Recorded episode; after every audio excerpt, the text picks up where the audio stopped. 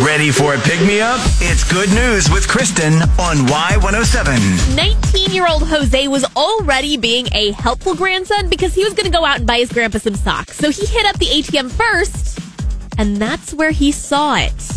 He was alone as he walked up to the clear bag on the ground next to the ATM. That bag was full of cash. Later, he'd find out it was $135,000 in cash, to be exact. Jose never once looked at it as a payday, even though that kind of cash changes lives.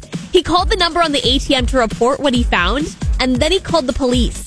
His honesty paid off. Upon learning about his good deed, companies around town gave him things like money towards his tuition and gift cards to local restaurants. But probably the coolest thing that he was given was a tour of the local police department since he's studying criminal justice and he was promised a job as a public safety officer when he graduated. Honestly, the police would be lucky to have a cadet like him. Good news with Kristen. Catch every episode on demand now under podcast at Y107.